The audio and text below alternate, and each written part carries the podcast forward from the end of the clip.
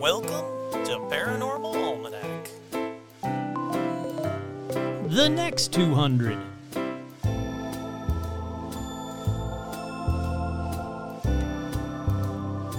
With your host, Kurt Sandvik. That's me.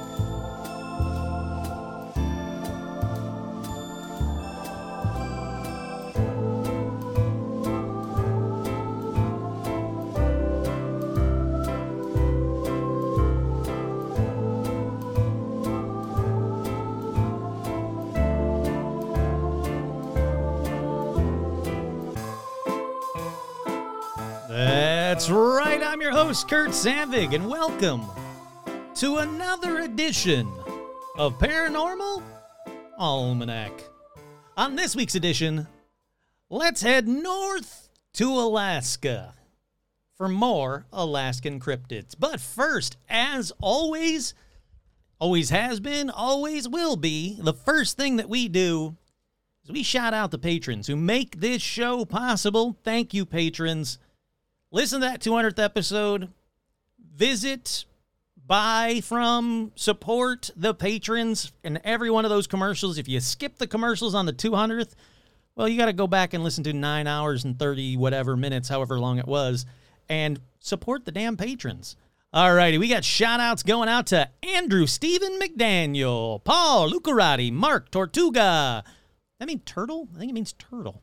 Hannah Boo, Mike from Jersey, Terry Ann, TNT, Jay Bizzle, Andy, Tracy, Virginia. That's Virginia Mailman. Hey, Jenny. Tony, Jason, Vicky, Crow, Clay, Tim. Hi, Tim. Buzz. Tom, Libido Works, Glacier Maine, Isabel, Jen Jen, Stacy, Amber, Tracy, Matthew, Sandy, Kelly Joe, Menace the Beast, Kick Ass, Kick Ass Magic Robot Webcomic. Hey, I was just talking about those patrons. There's one you could support right there. Sandy, Paige, Kosh, Sean, Andrew, Scott, Andrea, Devin, Melody, Ricardo, Vicky, Vanessa, Marisol, Liam, Roger, Michael, Alicia, Becca, Jake, and the Beasties. Do like them quite a bit. Elizabeth Voitek, Sherry Art Muffin, Trudy, Tim, Kenneth, Paul, Ricardo, Ian, Armor Times 10, Alexandra, George, Seth, Zozo the Demon. Oh wait, I don't have that I don't have that set up yet. Uh, pretend that uh, I'm not still talking. Uh, Zozo the Demon.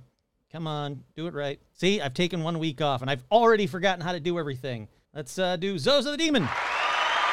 Hayden, Cindy, Ashley, what's that? Carrie, Robin, Will, Lorna, Phil Mangano, April, Isabel, Audra, Dorian, Cindy, Bob, Stacy, Jerry, Scoston, Lindsay, Megan, Jeff T, Harley, Suzanne, Joe Lawrence, hey howdy hi to Lauren Strawn, Veronica Autumn, J. Mark Manning, Carolyn Martin, Jade Nanashi, Chuck, Todd, Jamie, and Elijah Hendrickson, Dan, Laura Pitts, and good old gamer fan.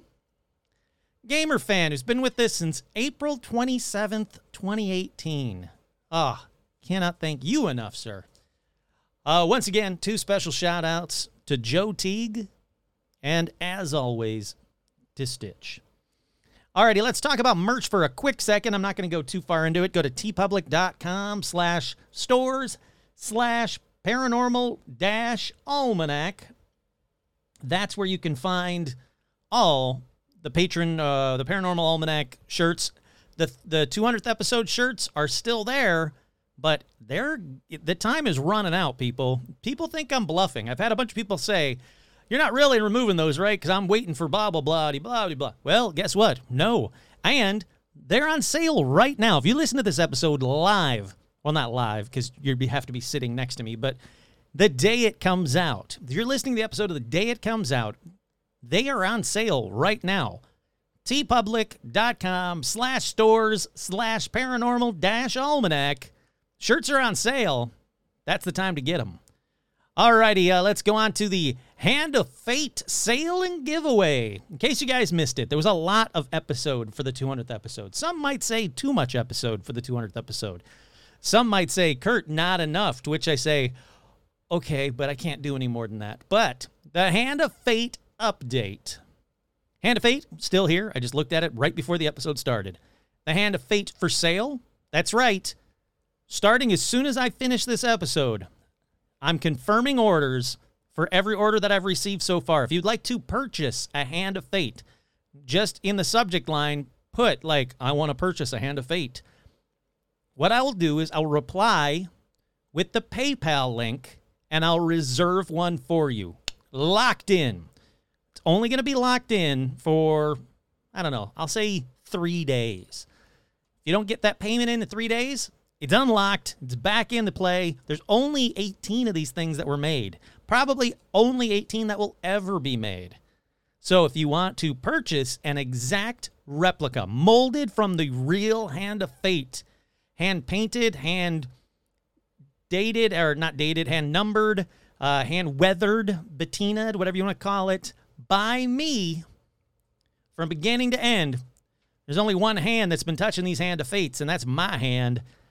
That's how you buy them. Now, for the giveaway, October 31st, when the giveaway is going to happen, or right around there. But, you know, that's the cutoff. So maybe November 1st, maybe the 30th, but right around there. The giveaway will happen. You want to be entered into the giveaway, all you have to do is email, same email, paranormalalmanac at gmail.com for both, paranormalalmanac at gmail.com. In the subject line, you want to put Hand of Fate Giveaway. And then in the body of the email, make sure you put your name and your address and all that fun stuff because someone's going to win a Hand of Fate. Now, if you want to increase your odds, one of the two that are beginning to be blah, one of the two that are gonna be given there we go are gonna be given away. Oh hi rum. Hi sweetheart. Well hello pretty lady. Oh you're such a i know i love you too. One of the two that are gonna be given away is only gonna be given away to a patron. You have to be a patron in october. All you're already entered. You don't have to do anything else you're you as a patron, you are entered in. We're gonna raffle it off. We're gonna pull a name. It's gonna be one of the patrons. Now, patrons, you can get in on the regular Hand of Fate giveaway by emailing Hand of Fate giveaway as the subject, and then your name and your email address and all that, or name and address and all that fun stuff in the actual body of the email. So patrons can actually get two entries into it. Regular people can only get one. So now's the time to do it. Do not wait. Time is running out. Right now, there's a fair amount of people. There is quite a lot of people that have entered the regular Hand of Fate giveaway. Not too many people that have purchased or requested to purchase one of the Hands of Fate. So once those 18 are gone, I think I'm done. I don't think I'm going to do another run. I, I, was I kept saying, you know, if they sell out in the first day, I'll do another run. If not, I probably won't because it's a lot of work. Well, they didn't sell out in the first day, so I'm probably not going to do another run. It's just going to be the one. Alrighty, with the Hand of Fate information out of the way, let's get right on in to paranormal news, randomly choosing a theme song now.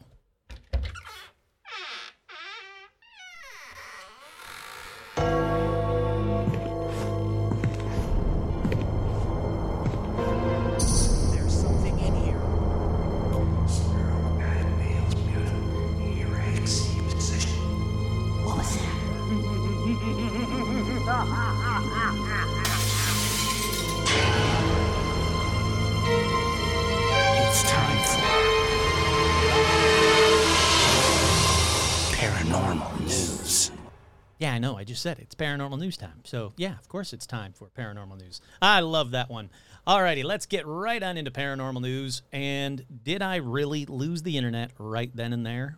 The first story in paranormal news Prince Philip's UFO investigation could be released. That's right, the Prince Philip. You know, the one with the Queen, the Queen that just passed away, that Prince Philip? Yeah.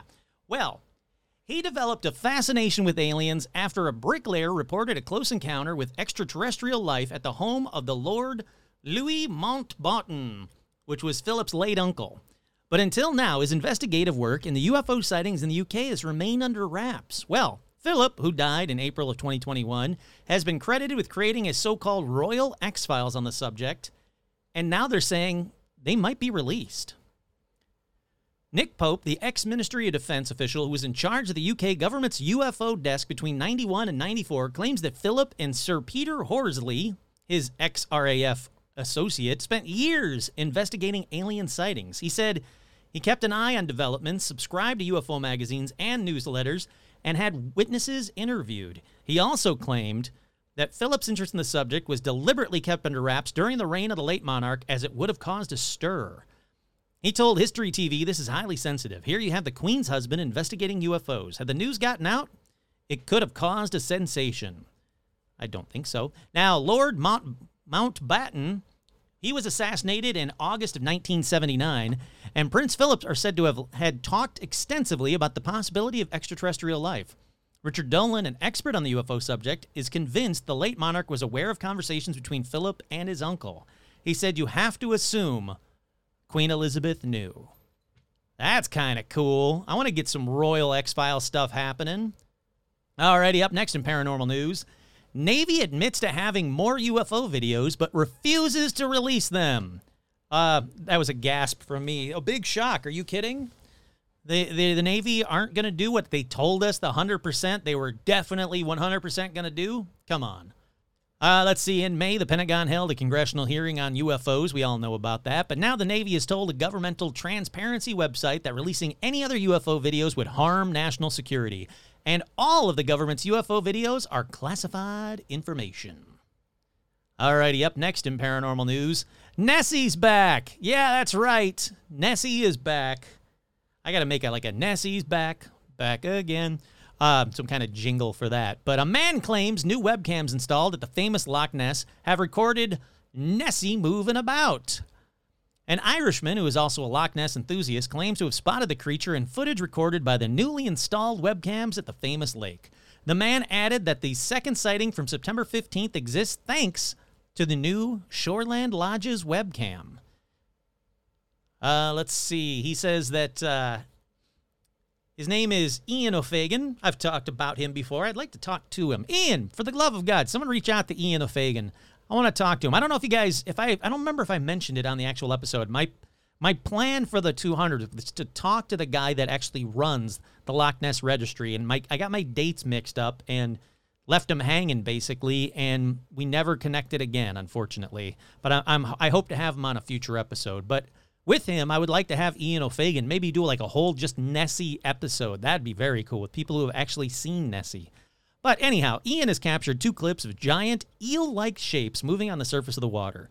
The man is mostly looking for pieces of evidence of Loch Ness Monster, not a monster, via webcam, but now he's focused on the webcam footage. He's telling people about the existence of these not a monsters. Uh, let's see. He said, I captured two very interesting video clips on two of the new webcams recently. The first at the Clansman webcam, at uh, 2013 p.m. on September 6th. It's of a water disturbance in a long dark shape, which was recorded for four minutes and was the only darkened water visible in the recording of the lock of that time. He added that the second sighting from September 15th, so real recent, exists thanks to the Shoreland Lodges webcam. Now, there's only screenshots. I couldn't find the actual videos, and it sure does look like, you know, dark, long, eel like lines in the water. He said any object visibly appears on the left. Oh, no. An object visibly appears on the left near the shore and moves steadily to the right of the screen and out of webcam coverage. This object is black and long in the region of six to eight feet, like an eel, or rather a very large or giant one. Its dark black color breaks the surface occasionally as it moves to the right. Let's see, the man is said to believe that the theory, which was posted by Professor Neil Gemmell, a geneticist from New Zealand, saying that Nessie may be a giant eel could actually be correct. I'm I'm of that feeling. I would love Nessie to be a plesiosaurus, but if Nessie is just some ginormous eel, still gonna love it nonetheless. Here you go, Rum. Go chase your ball. Go get it. Uh, let's see. Ian, as a 57 year old man, has made multiple trips to Scotland to try and track the Nessie. He made his first sighting back in 1987, stated that he submitted the two sightings to the official Loch Ness Monster Sighting Register, that thing I was just talking about. Um, he explained the register says that you have to report any sightings from the new webcams to the owners first, and if they like them, they will contact Gary. That's the guy that I was talking about. I sent the Clansman video and I and another I recorded on my phone, which is a poor quality, to visit Inverness Loch Ness. However, I was told by them that any potential sightings will have to go directly to Gary Campbell to be considered. I love it. Gary, you do great work. I can't wait, hopefully, to talk to you soon. All right, let's keep going. Up next in paranormal news. Look, I took like a week off, technically like 10 days off. Uh, because of that, there's a lot of news. A, I'm so I'm going to cruise through this next couple. Peculiar UFO visited, observed, swaying in night sky over village in India. Now, this one actually is on YouTube, so I'm going to. A strange Oh, okay. I guess I'm going to go right to it. A strange what? a Hyundai strange what? Oh no, you're not Toyota. getting you're not getting a free ad on my my show. Let's see. Let's try that again. A strange light hovering in the night sky in Manipur have left people baffled, leading many to believe the thing in the night sky to be an unidentified flying object or UFO. Reportedly, the All right. mysterious so the video, incident was all right, sh- sh- witnessed. sh- sh- So the video shows something over a tree, night sky, kind of moves left or right. Boy, that is. I mean, it's definitely a UFO, but it's very hard to say. In my opinion, it is a spotlight bouncing off a cloud. So with that, we're gonna move right on to the next one. Up next in paranormal news, Ghost Child filmed at notoriously haunted hotel in Arkansas. That's right. Let me find if I can get to the video of this one real quick. Eureka Okay, Springs, guys, Arkansas. We have got a piece of footage. No, I'm not doing that. At the Crescent Hotel, they said that a video of a ghost child was filmed at the Crescent Hotel and a spirit face seen through the static at a Super 8 hotel, both in Eureka Springs, Arkansas. The hotel and spa is notorious for its supernatural activity, earning the title as one of the most America's most haunted hotels. All right, here's the actual footage. in America, and my nightstand on the creepy door is my eyes shut. So That's why I come back. early bedtime, looking for ghosts. What the crap was So, that? guys, what the this crap was, was- that? So That's why I come Whoa. back. early bedtime, looking for Whoa! ghosts. Wait, I gotta watch it again. I'm so sorry. On the guys. creepy door is my eyes shut. So That's why I come back. early Jeebus bedtime, looking Christ. for ghosts. Okay. I love this video. It is a blink and you miss it child sized ghost that goes from the right to the left so freaking quick that it would have hit the things that she was just describing. Well, you know, she's talking like, I got a nice chest and other stuff. It would have hit either of those things. Plus, you would have heard it run by. That's how close to the camera this thing was. And I I'm at a loss for what it is. So I'm immediately while I'm posting this, here's here's a video. Oops, not video. Here's a video from the this week's new episode out soon. So you guys can actually see when I'm recording this. There we go. The video has been posted to the Paranormal Almanac fan page. Um, if you want to search for it on YouTube, it's called Ghost of Child, filmed at the Crescent Hotel, and Spirit Face seen through the static at Super 8 Hotel. Now, I haven't gotten to the Spirit Face yet. Since the ghost thrilled me so much, I So, want guys- to. I want to keep watching. I want to see what this next part of it is going to be. So it's he's going in slow motion. What we the footage I just described her. She was going panning around her bed, showing a bunch of stuff on the floor, very close to the bed, and then bedside table, and then boom. That kid, if this thing is real, it could be like a you know a video effect that you can add to a video. If this thing is real, that kid would have ran into the wall, ran into the bedside table, something. It's neat. If it's legit and it's not some like app that lets you put a ghost in a video, really impressive. Really neat. Alrighty, let's move. I'm gonna skip ahead. I want to get to. All right, here's the static part of it. static at an undisclosed Super 8 hotel. Oh, this one's undisclosed. I thought they said they were both in Eureka, Kansas. Eureka Springs, Arkansas, I mean. Nope. Nope. Now I'm kind of bummed. I wish I wouldn't have watched that because the second one is 100% a an app that you can get on your phone of a ghost. And I call bullshit on the second one. So that does put the first one in doubt. You tell me what you guys think. Head on over to Paranormal Almanac's fan page on Facebook and uh, see what you think. Already up next, Irish woman reports hearing eerie fairy voice and laugh while lost in the woods. That's right. Uh, she was skeptical about the supernatural world until she heard a high pitched voice that made the hairs on the back of her neck stand up. A says meth. I'm assuming it's Meath. A Meath woman was terrified when an ordinary walk in nearby woods took a chilling turn. She took to Twitter to try and explain her supernatural ordeal after walking through two trees. I don't know what she means by that. Walking by two trees? The woman then became completely lost without being able to find her way back to the path. Observers quickly said that fairies were at play and explained that Irish folklore may be far more real than many think. She said, I just had to get my steps up for a challenge that we're doing in work. I decided to go walk somewhere nice instead of just doing laps of my estate. It was a nice day, so I said I would go for a walk in the woods. What's the worst that could happen? It was going fine, then the path leads through two identical trees. I stepped through and put my hands on both trees. People are saying now that this was a mistake. One was really warm, the other one was really wet and cold. I walked on and I think I took a left. The main path kind of branched off to the left and it just went nowhere. It went into a really overgrown forest, really high weeds and plants. I knew it wasn't the path.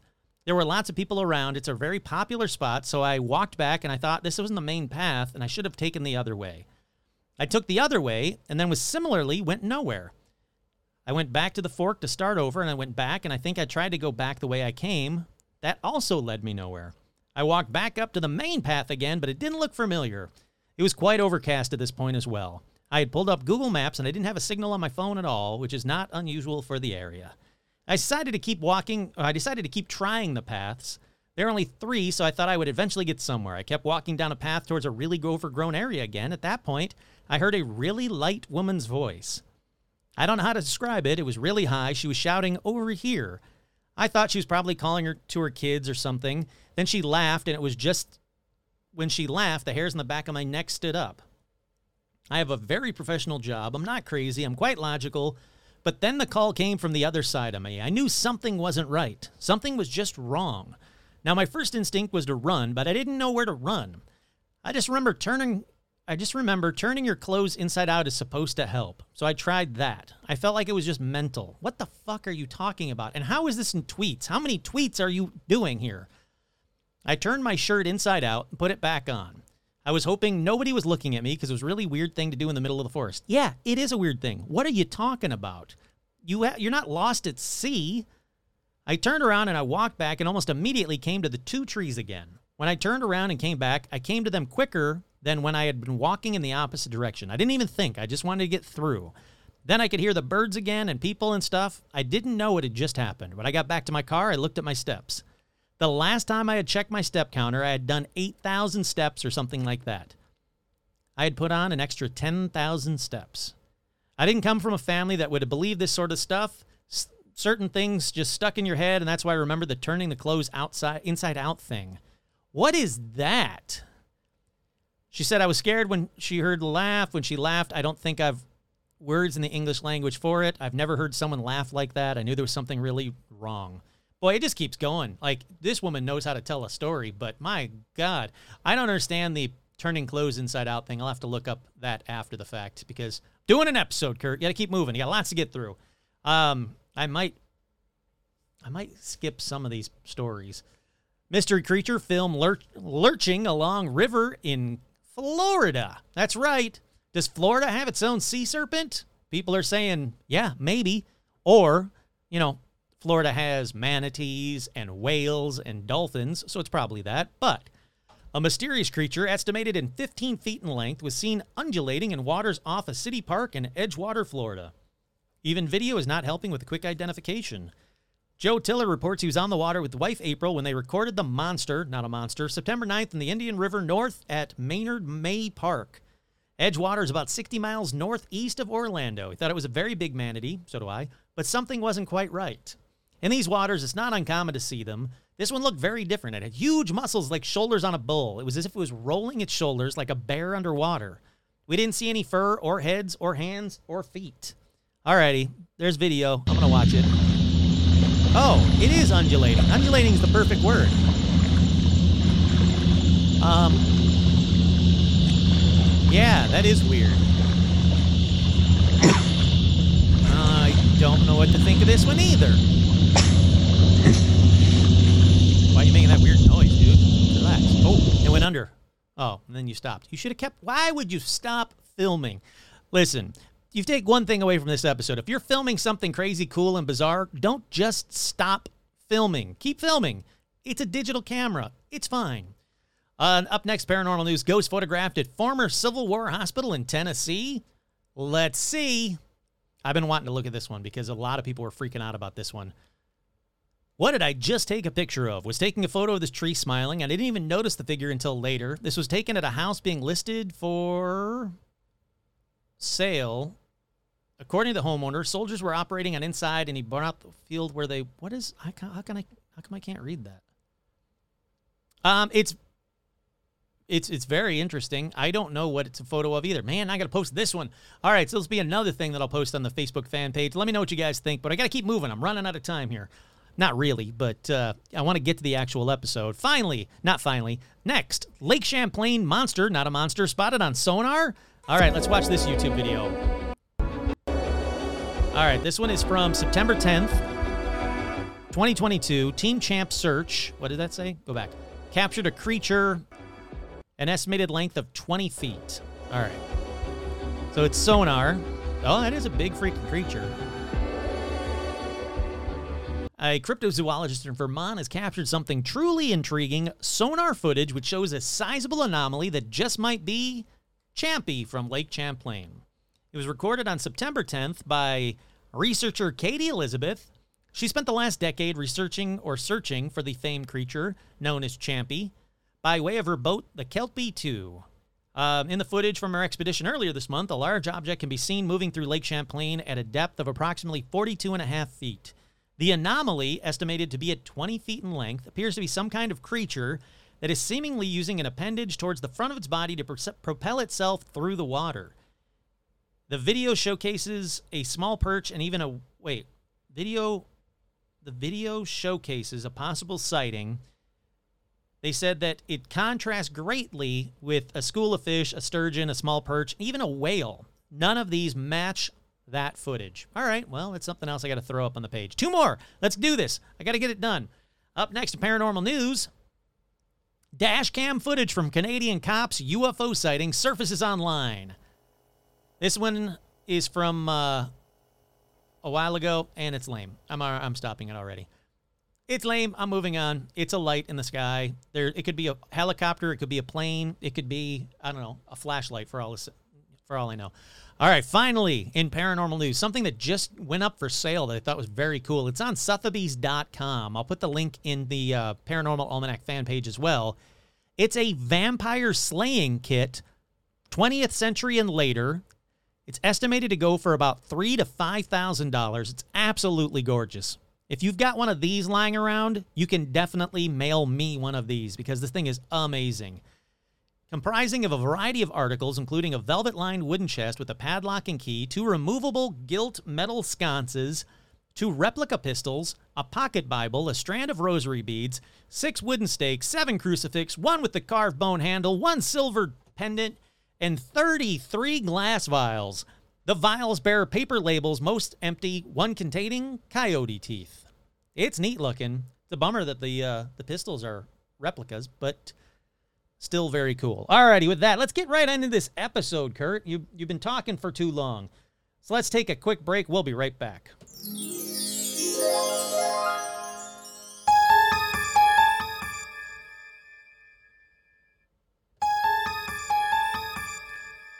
We are back. Hey, welcome back. We're on the uh we're in the second 200 episodes of this podcast. Yeah, the first 200 episodes. They were great. They were fun. I loved them. You seemed to like a lot of them. You hated some of them. But we're back. And for episode 201, I figured I got another 200 episodes. Well, at least another 100 episodes till the 300. Let's just let's just focus on that, Kurt. I got another 100 episodes before I hit the 300th. Why don't I start doing what I've talked about doing a few times, and that's doing cryptids or paranormal stories from each of the 50 states. Now, I'm not saying that the first 50 episodes, these next episodes from 201 to 250, whatever, are going to be all of the states in alphabetical order. Nope, not saying that at all. What I am saying is that I do want to do all 50 states eventually. Now I'm starting with Alaska, getting a clean clean slate, starting with the A's. So, I figured let's head back up to Alaska. Let's talk some more about Alaskan cryptids. Now, you all know that Alaska has just an absolute shit ton of crazy wilderness and animals that want to eat you. But no matter how many times I think I've heard it all from the state, I find even more things to talk about. So I figured let's get right on in to an Alaskan cryptid style from its native people, the Inuits. I want to know what they think is a cryptid or what was real that we now consider a cryptid. Alrighty, so the first one on this list is the Alaska Bushman or the Tornit. Now it's really hard, I gotta say, before I get too far into this, it's really hard to figure out if the Tornit or Alaska Bushman were just another tribe that had made it to Alaska from the Bering Strait. Like that's how, you know, they say everybody got over to America is the Bering Strait, Alaska, and then down into North America. But is this just another tribe that made it to Alaska? Or is it possibly another primate like subspecies, another Gigantopithecus or Cro Magnon or some other branch from, you know, from us, from people? Or is it straight up just a Bigfoot like creature? I don't know. It's really hard to kind of get a grasp on what this thing really looks like and what it does, but let me just let me just tell you a little bit about the Alaska Bushman or the Tornet. It seems this tribe went from completely accepted fact. Yep, early on, there was another tribe living right there alongside the Inuits. They said that was, yeah, they're just another tribe. They're called the Tornits. They're very primitive. They don't seem to be very good at building things or structures or boats or kayaks or any of that stuff, but the Inuits thought they were essentially harmless. Now, some even hunted alongside the Inuits, so these they were like kind of intertwined.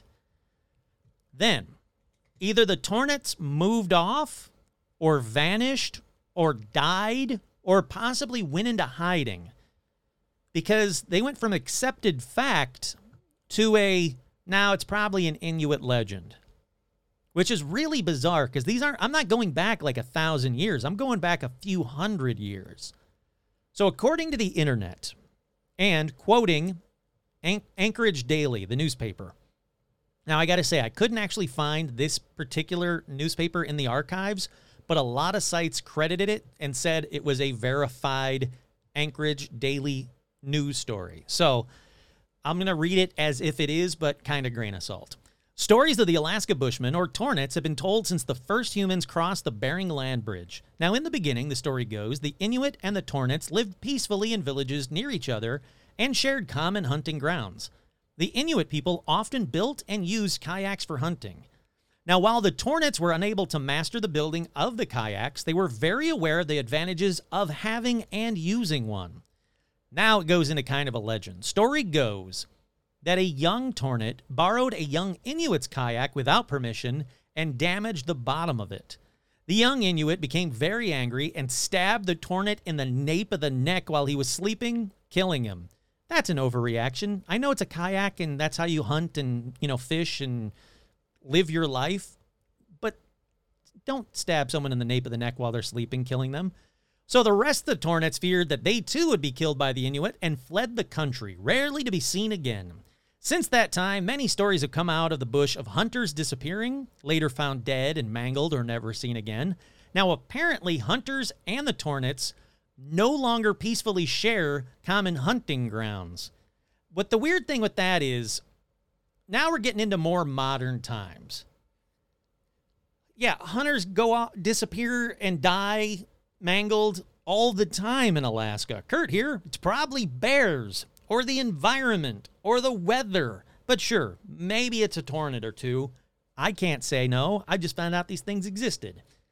All right, but still, like I said, it's neat to find out things that are legend now. But again, you go back relatively not far, and they were common fact. All right, the up next one is the Oh, I'm going to get this wrong. I learned how. I, come on, Kurt, you practice this. Kalapulak. Nope. Kala. Kalupalik. There we go. Kalupalik. There we go. The Kalupalik is another Inuit legend. It's described as being human like with green skin, long hair, very long fingernails. It's a woman, and she is said to live in the sea with scaly, bumpy skin and breathes underwater. Now, they're often depicted as having fins coming out of their heads or their backs or their torsos. Their hands are always described as webbed but clawed with very, very long fingernails made to hunt. Hi, Rum. How are you, sweetheart? You're a very good girl. I love you so much. The Qalupalik, there we go, are also rumored to smell like sulfur and wear duck clothing. I don't know how you make clothing out of a duck. I've never tried it, but there you go. Now, these uh, these creatures are said to hum to entice children to come closer to the water. Like like they summon kids to like thin ice or the seashore or you know just too too close to the to where danger is and they wear this thing called an amautik which is a parka worn by inuit women to hold a child against the back with a built-in baby pouch just below the hood so these these creatures the qalupaliks they're said they'll come up on shore grab the children if they're too close to the edge or too close to the thin ice throw them in that little poncho kind of thingy, take them back to sea to either raise them as their own children or put them under a sleeping spell and suck the life force out of them. So it's kind of like a uh, like a messed up mermaid that kid that kidnaps kids. Now, now I can't find it. When I was doing this, when I was like, boy, I swear I did a story about another woman-like creature from another region that does this basically the same thing where they abduct kids they get cl- too close to the water. But i couldn't find it while i was trying to I, you know i was like which one was it? Is it possibly this one? And i just couldn't find it. But anyhow i think it's really weird. There's two different cultures with basically that same legend to either scare children or there's some really fucked up looking creature thing that you know killed a couple of kids and became a cryptid if you will Alrighty, so we got two creatures that are just like other cryptids. How about this next one? Kurt here. Spoiler. Yes, this next one is just like another cryptid, too. Now, it's called the Adlet. Now, here's something fun that I want to do. I'm going to give you, I don't know, about 10 seconds to figure out what kind of cryptid an Adlet is. All right, you ready? Start thinking. What kind of creature is an Adlet? Any ideas? Take a guess. It won't hurt. All righty, what'd you guess? Now, since this is kind of like a one way conversation on my part, let me just tell you it's the Inuit version of a werewolf. Did anybody out there guess that an adlet is basically a werewolf? Now, even though it's the Inuit version of a werewolf, it's got a twist. It's said to have the lower body of a dog and the upper body of a human. Kind of like a reverse dog man. So maybe it's not a werewolf. Maybe it's a dog man. If you you know what? If you said dog man, I'm still going to give you those points. Make sure you keep score, keep track of your points because at the end of these 100 episodes, we're all going to tally up our scores and the and the winner will get a prize. So, um yeah, it's kind of like a reverse dog man. Now, they're believed to be the offspring of an Inuit woman and a dog. That's right. If an Inuit woman has sex with a dog, she might just get an adlet, or, to be more accurate, a bunch of them, really, because it's said that when a woman, you know, has sexy time with the dog, there's a chance, it's rare, thankfully, but there's a chance that the woman will give birth to 10 children.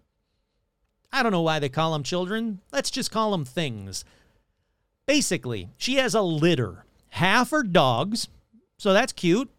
Look, I love dogs. You all know that. The other half, but I don't love dogs. I want to make that very clear. While I love dogs, I don't love dogs. So half of them are dogs. The other half are adlets. You know, lower body of a dog, upper body of a human. So basically, all bad and awkward to explain to the neighbors. But let me tell you more about the adlet. Now, here's the probable origin of the adlet, and it's actually straight from Wiki. It's actually very informative. So I was like, you know what? I don't need to really change this one. Franz Boas, an ethnologist who has recorded many Inuit stories, gives an account of the origin of the adlet. He had heard the story in Baffinland, which I, I kind of want to go to Baffinland. Not to see women have sex with dogs, but just because it's fun sounding name. Now, it's specifically in Cumberland Sound, and it was from an Inuit named Pakak. Now, his transcription, a translation by H. Rink, and an explanation by Franz were published in the Journal of American Folklore in 1889. I think I've talked about this thing before. Now, the Inuit of Greenland, according to Rink, tells the same story as those in Baffinland. The story is often referred to as the girl and the dogs on the west coast of Greenland. On the east coast of Greenland, it is known as the origin of Quavlunite and Rigadillig. Look, I don't know. It's it's a whole bunch of letters. It's just basically I R Q I G D L I T. So you you spell it. You say it. I'm not gonna. Now, here's what the story says. A woman, her name was Navarsiang, or the girl, lives with her father, Saverquong. Now, she won't marry, and is she's called something which again is just all consonants. It's Unaguma Yep, got that right. Nailed that one. Basically, it translates to she who wouldn't take a husband. Now, after rejecting all of her suitors, she marries a dog. It has white and red spots.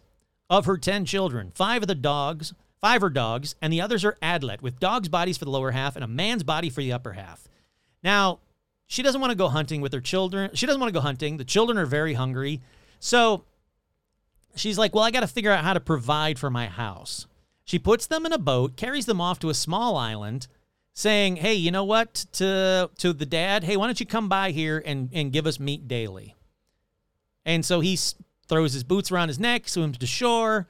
But instead of giving them meat, she puts stones in the boots, and the dude drowns. Seems kind of fucked up, but all right. So, a young dog, uh, let's see, sends the young dogs over to gnaw for father's feet and hands. In return, he kicks her overboard when she steps to be, I don't know. It does, it's a very funky story. He kicks her overboard when she happens to be in his boat, and when she hangs on the gunwale, he cuts off her fingers, which, when they fall into the ocean, turn into whales and seals. So that's apparently how we got whales and seals, people. Yeah, it's just all kinds of fucked up. But the point of all of that that I found interesting was this story is being told in Alaska at the very same time, 18th century, it's being told in Greenland, and it's the same story. I don't understand how that happens. I mean, I get that there was travel in the 1800s, late 1700s, early 1800s. I get that there was travel, but it seems odd that this is the story that that went along. Like people are sitting around going, "Hey, I got a story from back home. Let me tell you about this woman who fucked a dog, and there's kids called the Adlets." But a number of stories were written about the Adlet by ethnographers in the 19th and the 20th century. So these stories really went out there. They really did. There's another story called The Tornet and the Adlet. So we've already talked about both of these. It was told by the Smith Sound Eskimo, an Inuit from Smith Sound, who was in New York City in the winter of 1897 and 1898. It was published in the Journal of American Folklore, and its two Tornets find themselves among savage and cannibalistic Adlet. They sneak out at night, and as they're leaving, they cut the thongs on the Adlet's sledges that fasten the crossbars to the runner, so basically the sled. So the dogs start barking, but as the Adlet mounts their sledges, the runners fall off and the Tornets get away. So people are actually combining cryptid stories in the late 1800s and telling them to anybody that can that wants to listen. I thought that was kind of neat. Alrighty, let's move on to another one called the Tizheruk. The Tizheruk are large serpent-like creatures that are believed to roam the waters near King Island, Alaska. It's said to have a six and a half foot long head and a tail with a flipper. The local Inuit people claim that it has snatched people straight off the piers without warning. It's also called Pal Ray Yuk.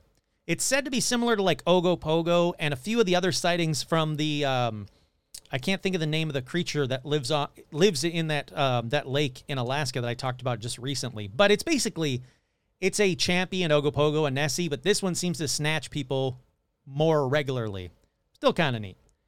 Alrighty, the next one has a very, very easy name, for me anyway, to pronounce. So I'm bumping it up the list because I need a break from that one story because that was just way too many consonants. The next cryptid that is seen in Alaska has been seen up until the 20th century, and then it hasn't had a sighting for a very long time, is a lion. Yep, a freaking lion. Over the years, a lion has been spotted in Alaska with absolutely no info on how the crap a lion got there or how it survives the cold. But it's not been seen just once, it's been seen multiple times over a very long time period. So it would have to be more than one lion or just some kind of, you know, immortal lion. All right. Now let's get to the big nitty and gritty. A whole bunch of creatures that are probably all the same thing. That's right. All the versions of Inuit Bigfoot. Now we know that Bigfoot is seen all over Alaska and Canada, but man, they've got a lot of names for it, like the Ahulahook, the Tunjuk, the Nayin, the Getkoon, the Gutikul, the Gilyuk, the Nantinak, and the Urayuli. All right, let's start talking about all of these. We're going to go with that last one, the Urayuli. They're basically ape like creatures. They live in southwestern Alaska. Basic Bigfoot description standing 10 foot tall, big feet, long, big muscles, long hair, shaggy fur, luminescent eyes. They smell like a skunk. Now, these are said to emit a high pitched cry resembling that of a loon, but this type of Bigfoot are said to be peaceful. Like I said, they're seen in the southwest, even near Lake Iliamna. That's the one I was just trying to think of that had the the, the sea monster in it, not a monster. Lake Iliamna, Ili. So um, the one that I was just talking about, it's probably that. But uh, let's see. There's a sighting online about the Urayuli. So let's take this with a grain of salt. But it says, Here goes. My stepmother, when she was about 10, so roughly 25 years ago, her and her cousin and their friends live in Ketchikan, Alaska. They said they were walking down the mountain from her grandmother's house, halfway up the mountain to school. Down the mountain, there's a culvert to collect all the water, but they were passing the end of it when there was a creek. They said they saw what I assumed to be a Urayuli. She described it as being about five to five and a half feet tall, so not very tall, covered in hair. Its face was relatively bare, but it was very naked and covered in longish, light brown cinnamon hair. It was hunched over when she saw it, but she said that its arms were long, down to its ankles, with slumped shoulders like a monkey, and it was only ducking its head, so she could tell how long its arms were, you know, really were. She said that when the group of kids came upon it, it looked at them intelligently in a way that they conveyed the feeling of, What are you doing in my house? But it didn't run away or freeze in fear. It was broad daylight. So, there you go. She said it didn't have glowing eyes. She thought she was seeing a giant monkey, except obviously it's Alaska. There's no way it could have been a monkey. Very interesting. So, if you see, here's the problem though it all depends on which part of Alaska you're in and which type of Bigfoot you see, because some of them are really mean. Other ones, like this one, very nice. So, how about you don't guess? If you see a Bigfoot, kind of keep your distance. Don't fucking shoot it. Take video of it. Don't stop recording. Keep an eye out for it. All right, let's go with uh, to the hula hook. That means hairy man. Totally a Bigfoot. It was seen near Valdez, Alaska, in the south. But here's what I was just talking about. This one, not all peaceful. The hula hook is said to be more aggressive than the Urayuli. Now, here's a bit that I want to read uh, about the the hula hook. Alrighty, this one means a creature who makes a bellowing cry. It's also known as the hairy man. It's uh, it's plentiful in the Alaskan wilderness. It's supposed to be about 10 feet tall, very long arms, bellowing cry, curious, but can be predatory. Very horrendous looking. It's a night traveler said to be fond of raiding campsites as well as stealing fish from inattentive fishermen. Under a darker light, Alaska's hairy man is also blamed for baffling disappearances of dogs and even people. They said that uh, all the way from Alaska to Greenland through the Canadian Arctic islands, the natives people have spoken about these for decades, more than decades. It's like hundreds of years. So um, let's see. Here's one real s- short snippet from Katharine Scherman, a well known researcher and writer, in her Spring on an Arctic Island book. Uh, 1902, an extremely primitive tribe of people lived on the Southampton Island. Some of their customs were those thought to be the hula hook or possibly the tunjuk. Interesting. It goes on to say, and I don't know if this is true, that this woman, Katharine Scherman, vanished, not vanished, sorry, visited 1955 at Baffin Island where someone had just vanished. The people told her they thought it was the hula hook. Interesting, right? Very, very weird. Alrighty, then the Bethel newspaper featured dozens of eyewitnesses of the hula hook, that 10 foot Sasquatch. Let me just briefly go through some of these. Hold on one second. Rom, here you go. Have that treat. You're being a good girl. Alrighty. This one says on Saturday, August 13th, I'm sorry, August 3rd, 2013, a family from Bethel witnessed a very tall, black colored creature walking upright while they were out picking berries. Family of three, dad, mom, younger daughter, were out on the Pengook River near the village of Napakiak. Sure, why not? The creature was walking on the winter trail when the family saw it. The dad saw it first, pointed to his wife. She got closer where he was, basically saying, like, hey, look, you see that thing? It's crazy. What is it? Well, I don't know. We're so scared, the mom said. It was black and tall. The Bigfoot like creature was approximately a mile away from their berry picking site, so it wasn't very close to them. It did not look like a human person because a person from that far away would not look very big. The creature was significantly larger, even at a distance. The sighting occurred at 6:30 p.m. before a torrential rainstorm hit the area and they lost sight of the creature. I thought that was kind of cool. All right, up next is the Tunjuk. Same Bigfoot description. Let me read you a quick story about this one.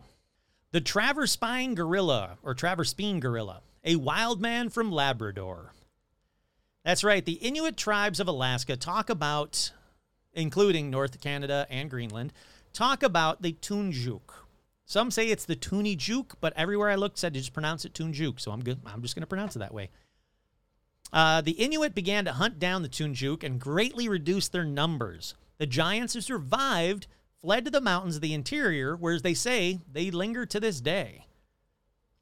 There's the Torngat Mountain Range, which is a barren sierra in the tundra of the Labrador Peninsula. And uh, Torngat derives its name from an Inuit word meaning place of spirits. But it has another thing. There's been a lot of Bigfoot sightings in that area, including Valley Goose Bay, a Royal Canadian Air Force town located about 700 kilometers southeast of the mountains on the shores of Lake Melville and the Grand River. In fact, 1913, a tiny settlement located on the outskirts of this town was the setting of several encounters with a mysterious creature who has become known as the Traverspine Gorilla.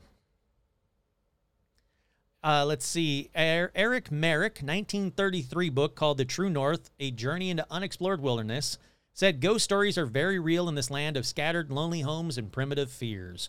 But in 1913, a little girl by the name of Michelin was playing alone in a meadow not far from her parents' cabin when she saw a strange man like creature emerge from the woods.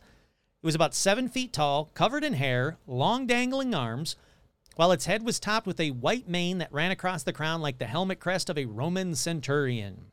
The creature grinned at the little girl, baring its white teeth, and beckoned for her to come closer. The girl screamed, ran to the house because that's what I would do if I was me. Screw being a little girl. If I was me, I would do that. So the creature left tracks all around the cabin. It's a strange looking foot, about 12 inches long, narrow at the heel, forking at the front into two broad, round ended toes. Sometimes its print was so deep it looked to weigh about 500 pounds. Then, local lumberjacks began to search the area for the creature when they heard the story, so they set bear traps. But they couldn't catch it. They said this thing was smart enough to avoid the bear traps. So they laid in night, they laid in wait at night with their rifles at hand, but again, it was smart enough to avoid them. Now, many observed its strange tracks in the dirt and snow, but they never got close enough to catch it. They said they noticed that the creature ripped bark off trees, uprooted huge logs in search of insects, probably. Um, it hang it hung around the outskirts of this town for two full winters. It would often harass dogs, which barked and growled at it in the night. Would sometimes drive its canine contenders into the river. Don't like that. Uh, one afternoon, the creature made a second appearance at the Michelin home. Another one of the Michelin children noticed the creature peering into the cabin. Uh, so they got out of the house, shotgun in hand, just in time to see a white mane disappear into a clump of willows. They fired a shot at the underbrush, heard a meaty thud, which told her that she her lead had found its mark. But it ran away. They said it was no bear. I've killed 12 myself. I know their tracks well. I've saw enough of this thing, be sure of that. I fired a shotgun at it. I heard the shot hit. My little girl was playing in the house and she came running in to say it was chasing her. I grabbed the shotgun, went outside just in time to see a glimpse of it disappearing into the bush. It just keeps going on and on and on, but that's, you know, the bulk of it. Very, very cool. Again, I love it when sightings were written about at the time that it happened because it just gives more credence to them for me. Okay, let's see. The next two are just listed as names. No Bigfoot, like really big sightings of the Bigfoot or stories to go with them. So I'm just going to skip the Nayin and the Getkun. They're there. That's what they call Bigfoot. They look like Bigfoot. So up next is the Gutikul of the Chilkat Range. That's near the Chilkat River. Of course it is. Uh, it's basically just a Bigfoot. If you see a Bigfoot in that reason in that region, just know basically you saw a Gutikul. They don't tell me. I couldn't find anywhere. Is this a good Bigfoot or is this a bad Bigfoot? So again, keep your distance. Alrighty, let's see. Um, this next one I had to add to this list because it's the best. It's called the Gilyuk. It's also known as the big man or the shaggy man with the little hat. It's right. It's a Bigfoot with a freaking hat. Um, again, it's kind of long. I don't want to read all of it. Uh, it's about a group of Native Americans or Inuit people come upon a small canyon in British Columbia, and they saw a huge hairy giant and a large brown bear in a battle. They said they think these things were fighting it out. Uh, it was published in the Sports Afield magazine entitled Long Hunter Alaskan Style by Russell Annabel. The story of Tex Cobb, a mountain man who spent years trapping in Canada and Alaska. Let's see. It says the um, he got in good with the people, the the indigenous people. Once he became, you know, kind of entwined and, and people liked him and whatnot, they actually started to tell him about this big man or shaggy man with a little hat, the Gilyuk. They were camping in a pretty spruce part of the Yellow Jacket Creek south of Ty- Tyone Lake. He said that we had spent the entire summer on this mountain wandering and looking for for fur sign. Basically, they were kind of being furriers, trying to find things to kill to cut their fur off like monsters did back in the day. But he said it was very beautiful country, no mosquitoes, tons of fish, tons of uh, animals that were eating the fish, caribou, bears, you name it. And then they said they had eaten, blah, blah, blah. They said, We woke up. They asked if I'd eaten. I said, Yeah. They said that uh, these people had horses that were big as moose. And they said, What is that thing out in the distance? So they followed a couple of Native Americans or Inuits upstream a couple of miles to a burned flat on which a nurse crop of aspen and birch had grown. In the center of the flat stood a ruined birch sapling. It had been about four inches through, maybe about 10 feet tall. Something had twisted the sapling as a man would twist a matchstick. The woods had separated into individual fibers, the bark hung in tatters. He said, I've never seen something so big twisted the way it is. He said, Moose don't do this, caribou don't do this, bear don't do this. And they the native people said, No, it's the Gilyuk's mark. We've seen it before. He said uh, in the camp in the morning, he was still looking at the twisted sapling, and they said, uh, We'll show you the Gilyuk. So they took him to where the Gilyuk usually was seen. There, he saw basically a Bigfoot. Basically, he saw a Bigfoot with a little hat.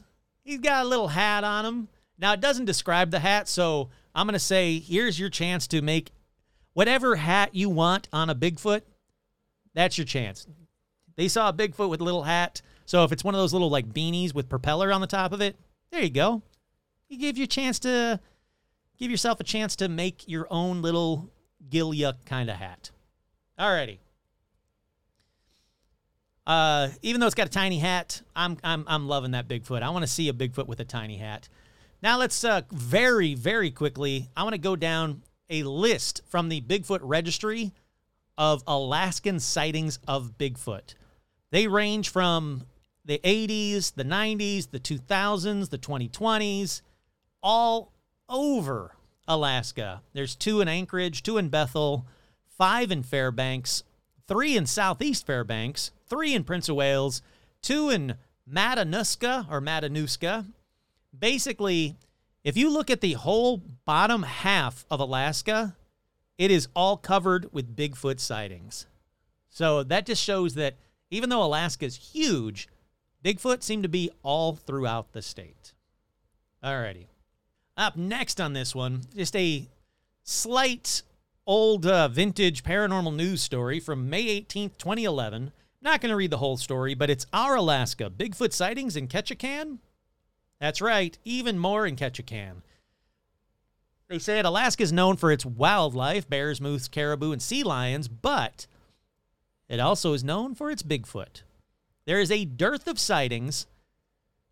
Let's see, uh, the Bigfoot's northern cousin, the Yeti, is more appropriate fit for Alaska, but the sightings they see here seem to be of the typical Bigfoot. Here's one. I was on a logging road in Ketchikan hiking with my friend when I saw it. Boy, did my heart start racing. It was about 40 yards from the road. Not sure if it knew I was there or not because the noise of flowing water from the stream. It seemed to travel fast. It made my hair stand up. At one point, you could see a whitish, yellowish thing in its hand. I believe it was a skunk cabbage. Not sure, but it is in bloom. You see it jump, and after that point, it just seems to disappear. There was a lot of brush and trees between it and I. I couldn't tell where it had gone. It was a scary, sort of exciting feeling at the same time. We went to search for the tracks, but the riverbed where we thought it was walking was full of perfect skipping rocks. We found no prints. If there is a Bigfoot, a Sasquatch, or whatever, a Kashtaka, a Kushtaka, I swear I saw him. And then it talks about all of the sightings that I kind of just glanced over from the Bigfoot Researchers Organization site. And that's about it. All right, I want to keep going. I'm Starting to run out of time here. Let's talk about this one. You might be surprised to learn that Bigfoot has been spotted at these 13 eerie locations. So if you want to see a Bigfoot, this is where you should go. Number one, Peterson from 1900 to 1925. Dozens of trappers told stories of running into Bigfoot. Ruby, Alaska, 1943. It was reported that a man was attacked by an unknown creature in the wilderness about 18 miles from the Yukon from the town of Ruby. He later died of internal injuries, and the creature that attacked him was said to be run off by his dog team. Bristol Bay. This one from 1940 near the town of Kaluka. A group of ladies were berry picking when they reportedly came upon a large man like creature with long hair running down its back. They later went on to capture, his, capture this creature, cage, and feed it. It later died, and the story was documented in a letter from the cage keeper. I love this story, but unfortunately, man, my speakers keep cutting out. Hello, there we go. I love this story, but unfortunately, that's all I could find about it. These people caught and kept a Bigfoot until it died. And I can't find where the body went. Did anybody go and see it? Did any newspapers go and see it? I want like records from the time. It's again, it's not from like 400 years ago. It's from 1940. It seems like this should be a good spot to go to to find the body of a Bigfoot. Alrighty, up next, Wrangell Narrows. This one from 1942. Man was sitting on the beach when he reportedly saw a massive seven foot tall creature rummaging through the woods. Fort Yukon. This one, even more recent, from 1969. A man reported shooting a Bigfoot. As y'all know, we don't fucking shoot Bigfoot around here. He was out moose hunting and he said this thing came upon him. He got scared, so he shot it. Ah, fuck that guy. Next one, Galena. Again, 1960s. Tons of sightings of Bigfoot around Galena. Huslia, Huslia, 1970s. The people in this village reported seeing a creature passing swiftly through the night, only once though, so not a great place to go to see him. Ketchikan. This one's got a lot of sightings. 1956, there was a sighting. He was out fishing, saw a giant eight foot tall creature, 400 pounds, walked on two feet like an ape. Young boy saw the similar thing in 1960. As I just told you from a little bit ago, Ketchikan seems to be a place to go to see Bigfoot. Nulato or Nulato in 1920, a man died in this area after trying to fight off a Bigfoot. Okay? Don't don't fight Bigfoot either. The Kobuk or Kubuk River. I'm sure I'm getting these names wrong and I'm sorry. 1966, a man near Dahl Creek found large man-like tracks near his mining camp. One day he approached the creature and shot it. Afterwards, he described it as being like a huge man-like bear that it was enormous in size and walked on two feet. Where's that body? Where's that one at? Again, 1966. Who's taking all these bodies? The Nelchina Plateau. The 1930s, locals were shocked when a Bigfoot like creature killed one of the locals by tearing him to complete shreds. They said it was a cannibal giant covered in hair. Port Chatham. This one I've already talked about. It's that village where they, they're that canning village where a bunch of shit happened. I told, talked about that on the last Alaska episode, so I'll skip that one. Wrangell, finally, Wrangell. There's been multiple Bigfoot sightings in Wrangell since the early 1900s, including a man that was berry picking in the woods when he saw a massive man like creature covered in fur. It seemed to be having a conversation with something else nearby. Another one, Bigfoot right there, carrying a three year old back to her home after she wandered off in the woods without anyone noticing her. A lot of weird Bigfoot stories in Alaska. Alrighty, let's see. Last news article. Let me see what this one's about. I, I don't think it's Bigfoot. If I remember correctly, it is not. No, it is not. This one comes from October 18th, 2002, from CNN. We're getting off the Bigfoot train. We're moving on to the last couple of cryptids of this episode. Massive bird spotted in Alaska. He's huge. He's huge. He's really, really big. All right, be more descriptive. The article says a bird the size of a small airplane was recently said to be seen flying over southwest Alaska, puzzling scientists. I think I've talked about this one before, but I wanted to put this one on here because, again, it's cryptids of Alaska. It had a wingspan of 14 feet, size of a small airplane. At first, I thought it was one of those old time otter planes. Then I realized as it banked to the left, it wasn't a plane at all, but a large bird with a 14 foot wingspan. Looked like an old dinosaur raptor. That is cool. Alrighty, le- up next is the. Um, there's two quick ones. I'm just gonna do two quick ones real quick. I was I was gonna like talk more about the the raptor, but you know what? We're at a, a little over an hour, so let's just move on to these two last ones. The Keelut. The Keelut is described as an evil earth spirit that takes the form of a black, hairless dog with only hair on its feet. It's much like the black dogs that are seen all over Great Britain, follows travelers at night, attacks them, and kills them. If a trail of dog tracks is found nearby that suddenly, like, you know, like it go off, like they, you follow the trails and they just disappear, they say get back to civilization as quick as you can because the Keelut is nearby, the Keelut or Keelut is nearby, and it's to kill you. And finally, the Waheela, which is a large wolf like creature that is supposed to be more mystical than beast, they say. It's Hiram. Yes, I was just talking about a black dog like you. You're a black dog. I love you. You don't kill and eat me, though. Uh, the Waheela is supposed to be more mystical than beast because it's only ever seen alone, not in packs. It's thought to be something entirely different, though, or possibly a new or old breed of wolf. They say it's very dinosaur like of a wolf, very ancient, ginormous, big, larger teeth. Uh, native legends describe the Mahila as an evil spirit with supernatural powers, describe it as killing people and removing their heads. It's been theorized that the Waheela is actually an amphicenoid, cyanid, amphicyanid, sure, amphicyanid. I don't know. It's basically a prehistoric wolf or a dire wolf, you know, that kind of stuff. Maybe even a prehistoric hyena. They said they don't know what it is, but it's still seen in Alaska. Alrighty, that about does it for this week's version of uh, Paranormal Almanac, or this week's edition of Paranormal Almanac. But again, I kind of wanted to start with A, we're back in the, we're, we're at the beginning. We're going to go through all the 50 states eventually. So if you've got a state that you live in, or your famous, you know, your favorite state or whatever, and you happen to know a cryptid and you want me to talk about it, except for Alaska, because it's too late. I'm actually at the end of the episode now. You, you waited too long. But for any other state, just let me know. Email me at paranormalalmanac at gmail.com. I want to talk about cryptids from all over America. And once we're done with America, oh, we're going to cover the world. That's right, we're going to go worldwide. Once again, I'm your host, Kurt Savig, and this has been another edition of Paranormal Almanac.